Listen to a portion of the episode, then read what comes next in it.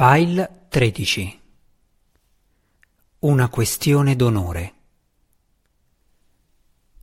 La pantera ha trovato il Drò, concluse Colomba dopo che lei e i suoi compagni avevano trascorso del tempo a ispezionare la regione vicino all'affioramento roccioso.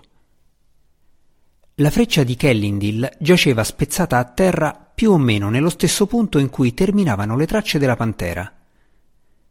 E poi la pantera è scomparsa Così sembrerebbe, ne convenne Gabriel, grattandosi la testa e abbassando lo sguardo su quella traccia sconcertante. È un felino infernale, ringhiò Roddy McGristel, è tornato nella sua lurida dimora. Cruccio voleva chiedergli Casa vostra? ma tenne saggiamente per sé quel pensiero sarcastico. Anche gli altri lasciarono perdere l'affermazione del montanaro. Non avevano risposte a questo rompicapo e l'ipotesi di Roddy era valida quanto qualunque altra potessero fornire loro. La pantera ferita e la traccia di sangue fresco erano sparite, ma il cane di Roddy fiutò ben presto l'odore di Drist. Abbaiando eccitato, il cane li condusse avanti e Colomba e Kellindil, entrambi abili cacciatori, scoprirono spesso altre prove che confermarono la validità della direzione. La traccia passava lungo il fianco della montagna, penetrava tra alcuni alberi fitti e continuava ad avanzare attraverso una distesa di nuda pietra, terminando bruscamente in corrispondenza di un altro precipizio. Il cane di Roddy si portò direttamente sul bordo e scese di qualche passo lungo la discesa rocciosa e infida. Maledetta magia Drow! brontolò Roddy si guardò intorno e si diede un pugno sulla coscia, immaginando che avrebbe impiegato molte ore per aggirare quella ripida parete.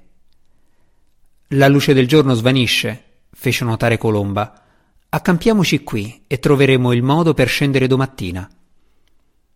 Gabriele e Cruccio assentirono, ma Roddy si dichiarò in disaccordo. Ora la traccia è fresca, arguì il montanaro. Dovremmo portare il cane laggiù e fargliela fiutare di nuovo, perlomeno, prima di metterci a dormire. Potrebbe richiedere ore, iniziò a protestare Cruccio, ma Colomba zittì il lindo nanetto.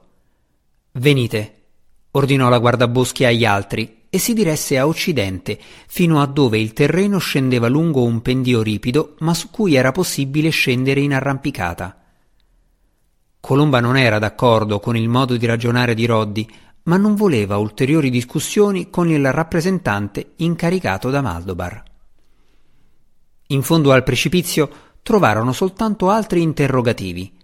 Roddy spronò il proprio cane in ogni direzione, ma non riuscì a trovare alcuna traccia dello sfuggente Drò. Dopo molti minuti di riflessione, nella mente di Colomba si accese una scintilla di verità e il suo sorriso rivelò tutto ai suoi esperti compagni. Ci ha doppiati, rise Gabriel, indovinando la fonte dell'allegria di Colomba. Ci ha condotti direttamente alla rupe sapendo che noi avremmo dato per scontato che lui avesse usato una magia per scendere. Di che cosa state parlando?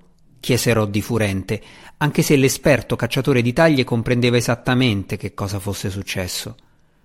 Volete dire che dobbiamo arrampicarci di nuovo fin lassù? chiese Cruccio con voce lamentosa.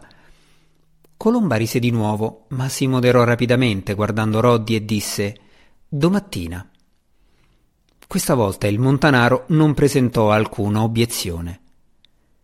Prima che spuntasse l'alba successiva, il gruppo si era portato in cima al precipizio e Roddy aveva rimesso il suo cane sulle tracce di Drist, ripercorrendo la traccia a ritroso in direzione dell'affioramento roccioso dove l'avevano trovata inizialmente. Il trucco era stato abbastanza semplice, ma lo stesso interrogativo continuava a tormentare tutti gli esperti cacciatori. Come aveva fatto il Drò a staccarsi dalle sue orme in modo sufficientemente pulito da ingannare completamente il cane?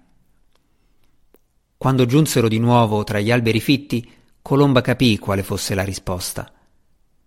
Lei fece un cenno del capo a Kellindil che stava già posando il pesante zaino L'agile elfo prese un ramo che pendeva in basso e lo fece oscillare sugli alberi alla ricerca di possibili piste che il Drow potesse aver seguito arrampicandosi.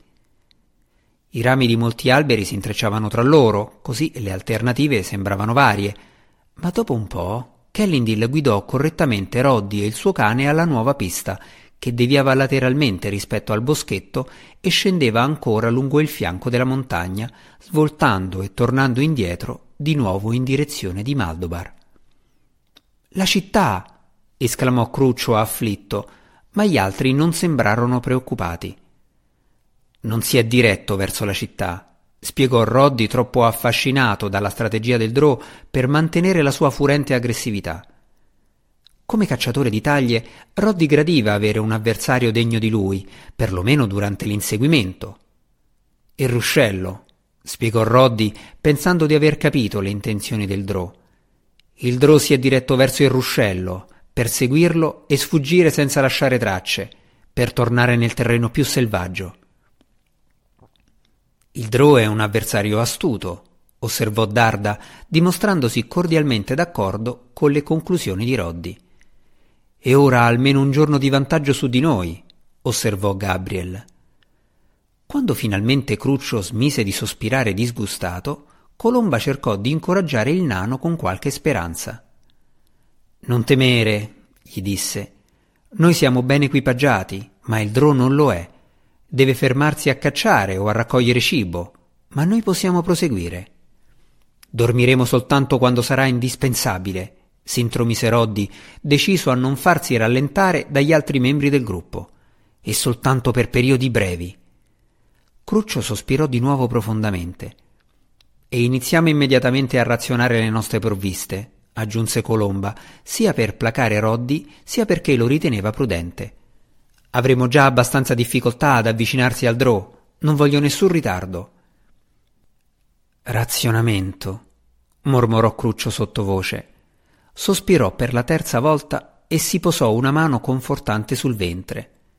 Con quanta intensità l'ordinato nano desiderava poter essere di nuovo nella sua linda stanzetta nel castello di Elmo a Sundabar. Drist aveva tutte le intenzioni di continuare a penetrare più profondamente nelle montagne finché il gruppo che lo braccava non avesse perso l'entusiasmo per la caccia. Continuò a seguire la tattica di spingerli a seguire la direzione sbagliata, spesso tornando indietro e passando tra gli alberi per iniziare un secondo percorso in un senso completamente diverso.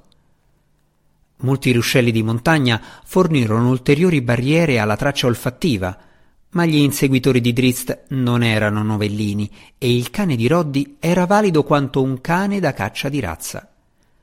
Non solo il gruppo si manteneva legato alla traccia di Drist, ma colmò realmente la distanza nei pochi giorni successivi. Drist credeva ancora di poterli eludere, ma la loro continua vicinanza suscitò nel Drò altre preoccupazioni più sottili.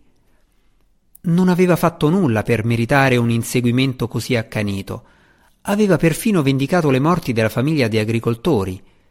E nonostante Drist avesse giurato furiosamente di andarsene da solo e di non mettere più in pericolo nessuno, lui aveva conosciuto la solitudine. Era stata per lui un'intima compagna per troppi anni. Non poteva fare a meno di guardarsi dietro le spalle, spinto dalla curiosità e non dalla paura, e lo struggimento non diminuiva. Alla fine Drist non poté negare il proprio interesse per il gruppo che lo braccava. Mentre studiava le figure che si muovevano intorno al fuoco dell'accampamento in una notte scura, il Drò si rese conto che quella curiosità poteva rivelarsi la sua rovina. Tuttavia la comprensione di questo e il giudizio retrospettivo giunsero troppo tardi perché il Drò facesse qualcosa in proposito. Le sue necessità l'avevano trascinato indietro e ora l'accampamento degli inseguitori incombeva ad appena una ventina di metri di distanza. Le punzecchiature scherzose tra Colomba, Cruccio e Gabriel fecero appello ai suoi sentimenti più profondi, benché non potesse comprendere le loro parole. Ogni volta che il Drò desiderava entrare nell'accampamento, i suoi impulsi venivano sempre temperati dal passaggio davanti alla luce di Roddy e del suo cane dal perfido carattere. Drist sapeva che quei due non si sarebbero mai fermati ad ascoltare le sue spiegazioni. Il gruppo aveva posto due guardie, un elfo e un uomo alto. Drist era passato di soppiatto accanto all'umano, immaginando correttamente che l'uomo non fosse esperto quanto l'elfo nell'oscurità. Tuttavia, ora, abbandonando ogni cautela, il Drò si fece strada intorno all'altro lato dell'accampamento, dirigendosi verso la sentinella elfo. Drist aveva incontrato i suoi cugini che vivevano in superficie soltanto un'altra volta prima d'allora. Era stata un'occasione disastrosa. La squadra di razziatori in cui Drizzt svolgeva il ruolo d'esploratore aveva massacrato ogni membro di un raduno di elfi della superficie, tranne un'unica bambina elfo che Drizzt era riuscito a nascondere. Guidato da quei ricordi ossessionanti, Drizzt aveva bisogno di vedere nuovamente un elfo, un elfo vivente e vitale. Kellendil ebbe il primo indizio della presenza di qualcos'altro nella zona quando un piccolo pugnale gli passò fischiando davanti al petto, mozzando di netto la corda del suo arco. L'elfo si volse di scatto e guardò negli occhi color lavanda del drò. Drist era in piedi soltanto a pochi passi di distanza. Il bagliore rosso nello sguardo di Kellindil mostrò che stava vedendo Drist nello spettro infrarosso. Il drò incrociò le mani sul petto in un segnale di pace del buio profondo. Finalmente ci siamo incontrati, mio oscuro cugino, sussurrò aspramente Kellindil in lingua drò, la voce esacerbata da una rabbia evidente e gli occhi brillanti che si socchiudevano pericolosamente. Veloce come un gatto, Kellindil estrasse dalla cintura una spada finemente realizzata, la cui lama brillava di una luce rossa infuocata. Drist provò un senso di stupore e di speranza quando apprese che l'elfo era in grado di parlare la sua lingua e per il semplice fatto che l'elfo non avesse parlato abbastanza forte da mettere sul chi vive il resto dell'accampamento. L'elfo della superficie era grande quanto Drist e i suoi lineamenti erano altrettanto appuntiti, ma gli occhi erano più ravvicinati e i capelli dorati non erano lunghi e folti come la chioma bianca di Drist. Sono Drist Dourden, iniziò Drist a titolo di prova. Non mi importa nulla di come ti chiami, replicò Kellindil. Sei un Drò. Non mi serve sapere altro. Vieni dunque, Drò. Vieni e vediamo chi è il più forte. Dristen non aveva ancora estratto la sua lama e non aveva intenzione di farlo. Non ho alcun desiderio di combattere con te, la voce di Drist si strascicò mentre si rendeva conto che le sue parole erano futili quanto l'intenso odio che l'elfo della superficie provava per lui. Drist voleva spiegare tutto all'elfo, raccontargli tutta la sua storia ed essere giustificato da una voce diversa dalla propria. Se soltanto un altro essere, in particolare un elfo della superficie, fosse venuto a conoscenza delle ardue prove che lui aveva dovuto superare e si fosse dichiarato d'accordo con la sua decisione, se avesse ammesso che si era comportato giustamente nel corso della sua vita di fronte a tali orrori, allora il fardello del rimorso sarebbe stato sollevato dalle spalle di Drist. Se solo avesse potuto essere accettato tra coloro che odiavano talmente, come lui stesso odiava, le consuetudini del suo popolo oscuro, allora Drist Urden avrebbe trovato la pace. Ma la punta della spada dell'elfo non scivolò di un centimetro verso il terreno e il bel volto dell'elfo conservò la sua smorfia, benché fosse un viso più abituato a sorridere. Driste non sarebbe stato accettato qui, né ora né mai, probabilmente. Si chiese se fosse destinato a essere valutato erroneamente per sempre. O forse era lui che valutava erroneamente coloro che lo circondavano, giudicando più meritevoli e più equi di quanto meritassero sia gli umani che quest'elfo. Quelle due idee turbarono Drist, ma se ne sarebbe dovuto occupare un altro giorno, perché la pazienza di Kellindil era giunta al termine. L'elfo si lanciò verso il drò con la spada spianata. Drist non fu sorpreso. Come avrebbe potuto esserlo? Effettuò un balzo all'indietro, fuori dalla portata immediata dell'avversario, e fece appello alla sua innata magia facendo piombare un globo di impenetrabili tenebre sull'elfo che avanzava. Non essendo un novellino in questioni di magia, Kellindil comprese il trucco del drò. L'elfo invertì la propria direzione, tuffandosi lateralmente fuori dal globo e atterrando con la spada pronta. Gli occhi color lavanda erano spariti. Drò! gridò forte Kellindil e coloro che erano presenti nell'accampamento balzarono subito in azione. Il cane di Roddy iniziò a ululare e quell'uggiolio eccitato e minaccioso seguì ancora Drist sulle montagne, condannandolo a continuare il suo esilio. Kellindil si appoggiò a un albero, allerta, ma non troppo preoccupato che il Drò fosse ancora in zona. In quel momento Drist non poteva saperlo, ma le sue parole e le sue azioni successive, fuggire invece di combattere, avevano davvero istillato un certo dubbio nella mente per nulla ristretta dell'elfo dall'animo gentile.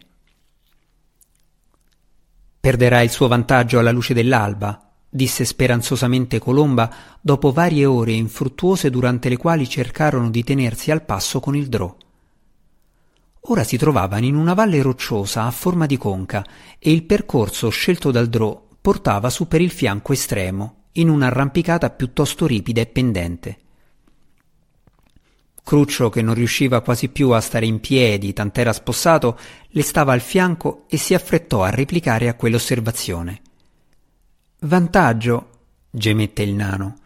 Guardò la parete della montagna e scrollò il capo. Cadremo tutti morti di stanchezza prima di trovare questo drò infernale. Se non riusciamo a stargli dietro, allora meglio cadere e morire, ringhiò Roddy. Questa volta non dobbiamo lasciarci sfuggire quel drò puzzolente. Non fu Cruccio, tuttavia, ma un altro membro del gruppo a cadere inaspettatamente. Una grande roccia piombò all'improvviso sul gruppo, colpendo la spalla di Darda con forza sufficiente a sollevare l'uomo da terra e a catapultarlo fuori nel vuoto. Non ebbe neppure l'opportunità di gridare prima di cadere con il volto nella polvere. Colomba afferrò Cruccio e rotolò fino a un vicino macigno tondeggiante, mentre Roddy e Gabriel facevano altrettanto. Un'altra pietra e poi molte altre ancora rimbombarono fracassandosi nella zona. Una frana? chiese il nano stordito quando si fu ripreso dal trauma. Colomba, troppo in ansia per Darda, non si preoccupò di rispondere, benché conoscesse la vera natura della loro situazione e capisse che non si trattava di una frana. È vivo! gridò Gabriel da sotto la sua roccia protettiva, a circa tre metri e mezzo di distanza da quella di Colomba. Un'altra pietra schizzò giù, mancando di poco la testa di Darda. Maledizione! mormorò Colomba Sbirciò al di sopra del bordo del suo masso tondeggiante, scrutando sia il fianco della montagna che i dirupi inferiori alla sua base. Ora, Kellindil, sussurrò fra sé, facci guadagnare un po' di tempo.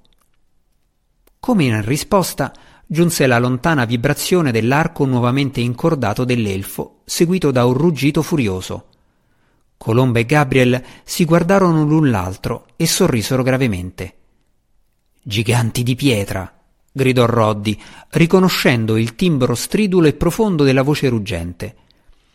Colomba si accovacciò e attese, con la schiena sotto il masso e lo zaino aperto in mano. Nell'area non rimbalzarono altre pietre, piuttosto fragori tonanti ebbero inizio davanti a loro nei pressi della postazione di Kellindil. Colomba corse fuori verso Darda e rovesciò l'uomo con cautela. Mi ha fatto male, sussurrò Darda sforzandosi di sorridere in un evidente tentativo di sminuire la cosa. Non parlare, rispose Colomba, frugando nel suo zaino alla ricerca di una boccetta di pozione. Ma la guardaboschi esaurì il tempo a disposizione. I giganti, vedendola esposta, ripresero il loro attacco nell'area inferiore. Torna alla pietra! gridò Gabriel. Colomba passò il braccio sotto alla spalla dell'uomo caduto per sostenere Darda, mentre questi, inciampando a ogni movimento, strisciava verso la roccia. Colomba si curvò improvvisamente su Darda, appiattendolo giù a terra mentre un'altra roccia schizzava proprio sopra di loro mentre abbassavano la testa. Cruccio iniziò a mordersi le unghie, poi si rese conto di quello che stava facendo e smise, con un'espressione disgustata sul volto. Sbrigatevi! Gridò nuovamente ai suoi amici. Un'altra roccia rimbalzò lì accanto, troppo vicina. Poco prima che Colomba e Darda raggiungessero Cruccio, una pietra atterrò proprio sul lato posteriore del macigno. Cruccio, con la schiena appiattita contro la barriera di roccia, schizzò fuori in un folle volo, allontanandosi dai compagni che avanzavano strisciando. Colomba stese Darda dietro al macigno, poi si volse, pensando di dover uscire di nuovo a riprendere il nano caduto. Ma Cruccio era già tornato su imprecando e brontolando, e più preoccupato per un nuovo buco nel suo bell'abito che per qualsiasi danno fisico. Torna qui! gli urlò Colomba. Accidenti, maledizione a questi stupidi giganti! fu tutto ciò che le rispose Cruccio, tornando al masso, pestando deliberatamente i piedi, i pugni stretti, stiziosamente ai fianchi. Il fuoco di fila di rocce continuò sia davanti ai compagni bloccati, sia nella zona. Poi Kellindil si mosse di slancio, tuffandosi fino alla roccia accanto a Roddy e al suo cane. Giganti di pietra, spiegò l'elfo, almeno una dozzina. Indicò una cresta a metà strada lungo il fianco della montagna. Il droccia sistemati, ringhiò Roddy sbattendo il pugno sulla pietra. Kellindil non ne era convinto, ma tenne a freno la lingua. Sulla cima dell'erta rocciosa Dristo osservava lo svolgersi della battaglia. Aveva attraversato un'ora prima i sentieri più in basso, prima dell'alba. Al buio i giganti in attesa non avevano rappresentato alcun ostacolo per il drò che si era mosso con andatura furtiva. Drist era scivolato attraverso le loro linee senza molti problemi. Ora, socchiudendo gli occhi di fronte alla luce del mattino, Drist si chiedeva come si sarebbe dovuto comportare. Quando aveva oltrepassato i giganti non aveva avuto dubbi che i suoi inseguitori avrebbero avuto problemi. Si chiese se avrebbe dovuto cercare di metterli in guardia in qualche modo, o forse si sarebbe dovuto tenere alla larga dalla regione conducendo gli umani e l'elfo fuori dalla portata dei giganti. Ancora una volta Dristen non comprendeva quale fosse il suo ruolo nell'ambito delle consuetudini di questo mondo strano e brutale. Che combattano tra loro, disse con asprezza, come se cercasse di convincere se stesso. Il Drò ripensò deliberatamente al suo incontro della notte precedente. L'elfo aveva attaccato nonostante lui avesse proclamato di non voler combattere. Ricordò inoltre la freccia che aveva conficcato nel fianco di Gwenvivar. Che si uccidano tra loro, disse Drist, e si volse per andare. Si guardò dietro alle spalle per un'ultima volta e notò che alcuni dei giganti stavano per muoversi. Un gruppo rimase in cresta, a riversare sul fondo della valle una serie apparentemente interminabile di rocce, mentre altri due gruppi, uno a sinistra e uno a destra, si erano distribuiti a ventaglio, spostandosi per accerchiare la banda intrappolata. Allora Drist capì che i suoi inseguitori non sarebbero sfuggiti. Una volta che i giganti li avessero accerchiati, essi non avrebbero trovato alcuna protezione contro il tiro incrociato. In quel momento qualcosa si mosse all'interno del Drò, le stesse emozioni che l'avevano spinto all'azione contro la banda degli Gnoll. Non poteva saperlo per certo, ma come nel caso degli Gnoll e dei loro piani d'aggressione alla fattoria, Drist sospettava che i giganti fossero i malvagi in questo combattimento. Altri pensieri addolcirono la smorfia decisa di Drist, ricordi dei bambini umani che giocavano alla fattoria, del ragazzino dai capelli biondo rossicci che finiva nel trogolo d'acqua. Drist lasciò cadere a terra la statuina d'onice. Vieni, Gwenvivar, ordinò. C'è bisogno di noi. Stiamo per essere circondati, ringhiò Roddy McGristel, vedendo le bande di giganti che si muovevano lungo i sentieri più elevati. Colomba, Gabriel e Kellindil si guardarono tutto intorno e l'un l'altro alla ricerca di qualche via d'uscita.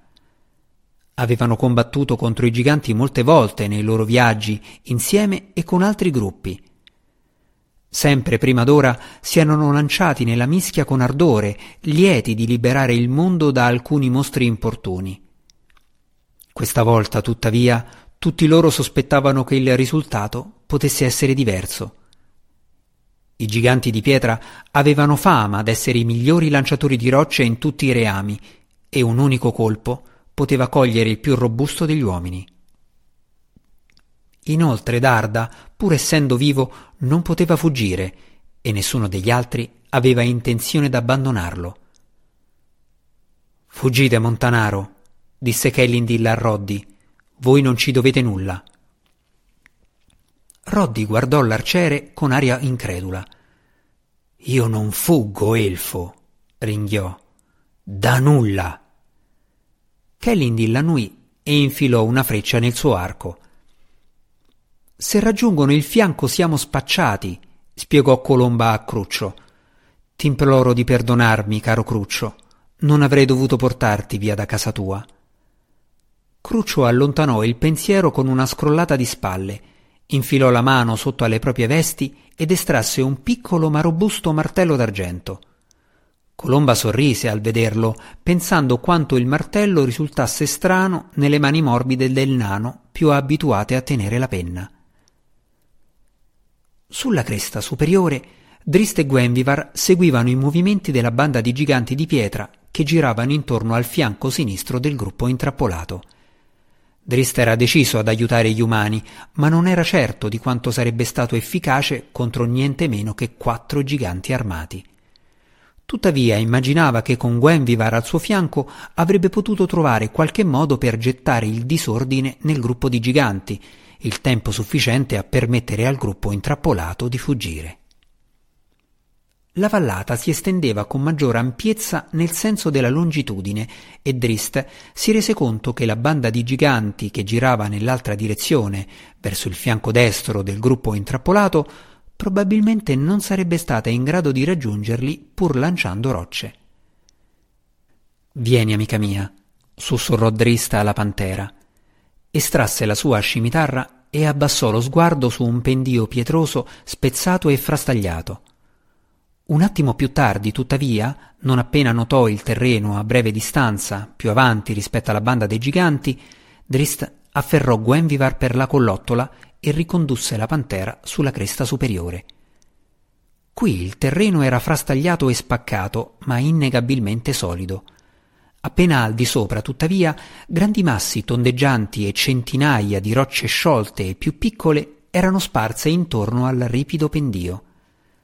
Dristen non era molto esperto riguardo alla dinamica del suolo lungo il fianco di una montagna, ma perfino lui era in grado di capire che il paesaggio ripido e instabile era sul punto di franare. Il drò e il felino corsero avanti, passando ancora una volta al di sopra della banda di giganti. I giganti erano quasi in posizione. Alcuni di loro avevano perfino iniziato a lanciare rocce contro il gruppo intrappolato. Drizzt strisciò giù fino a un grosso masso tondeggiante e vi si appoggiò contro, spingendolo. Le tattiche di Gwenvivar non andavano tanto per il sottile. La pantera si lanciò alla carica giù per il fianco della montagna, dislocando pietre a ogni balzo, saltando sulla parte posteriore delle rocce e guizzando via quando esse iniziavano a rotolare. Massi rotolavano e rimbalzavano, rocce più piccole schizzavano tra questi, aumentando lo slancio. Driste, impegnato nell'azione, corse giù nel mezzo della frana crescente, lanciando pietre, spingendone altre, fece tutto il possibile per aumentare la corsa. Ben presto al Drò iniziò a mancare il terreno sotto ai piedi, che si dislocava e l'intera sezione del fianco della montagna parve venire giù. Gwenvivar avanzava rapidamente in testa alla frana, un faro di condanna per i giganti colti di sorpresa.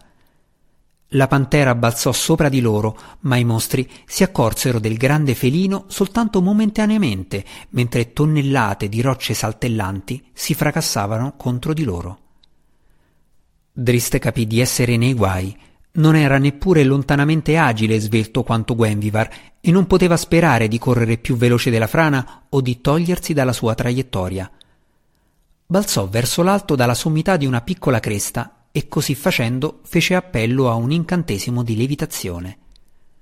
Drist lottò faticosamente per mantenere la propria concentrazione nello sforzo. L'incantesimo l'aveva abbandonato già due volte in precedenza e se non riusciva a mantenerlo ora, se fosse ricaduto nella corsa precipitosa delle pietre, sapeva che sarebbe sicuramente morto. Nonostante la sua determinazione, Drist sentiva il peso del proprio corpo crescere mentre lui si trovava a mezz'aria. Agitò inutilmente le braccia, cercò quell'energia magica all'interno del proprio essere, ma stava precipitando. Gli unici in grado di colpirci sono su in alto, davanti a noi, esclamò Roddy mentre un masso lanciato rimbalzava corto sul fianco destro. Quelli a destra sono troppo lontani per raggiungerci e quelli a sinistra.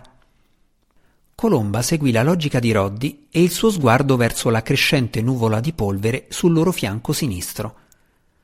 Lei fissò intensamente e a lungo le rocce che precipitavano e quella che sembrava la sagoma di un elfo dal mantello scuro.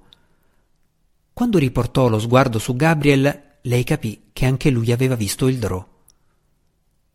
Ora dobbiamo andare! gridò Colomba all'elfo.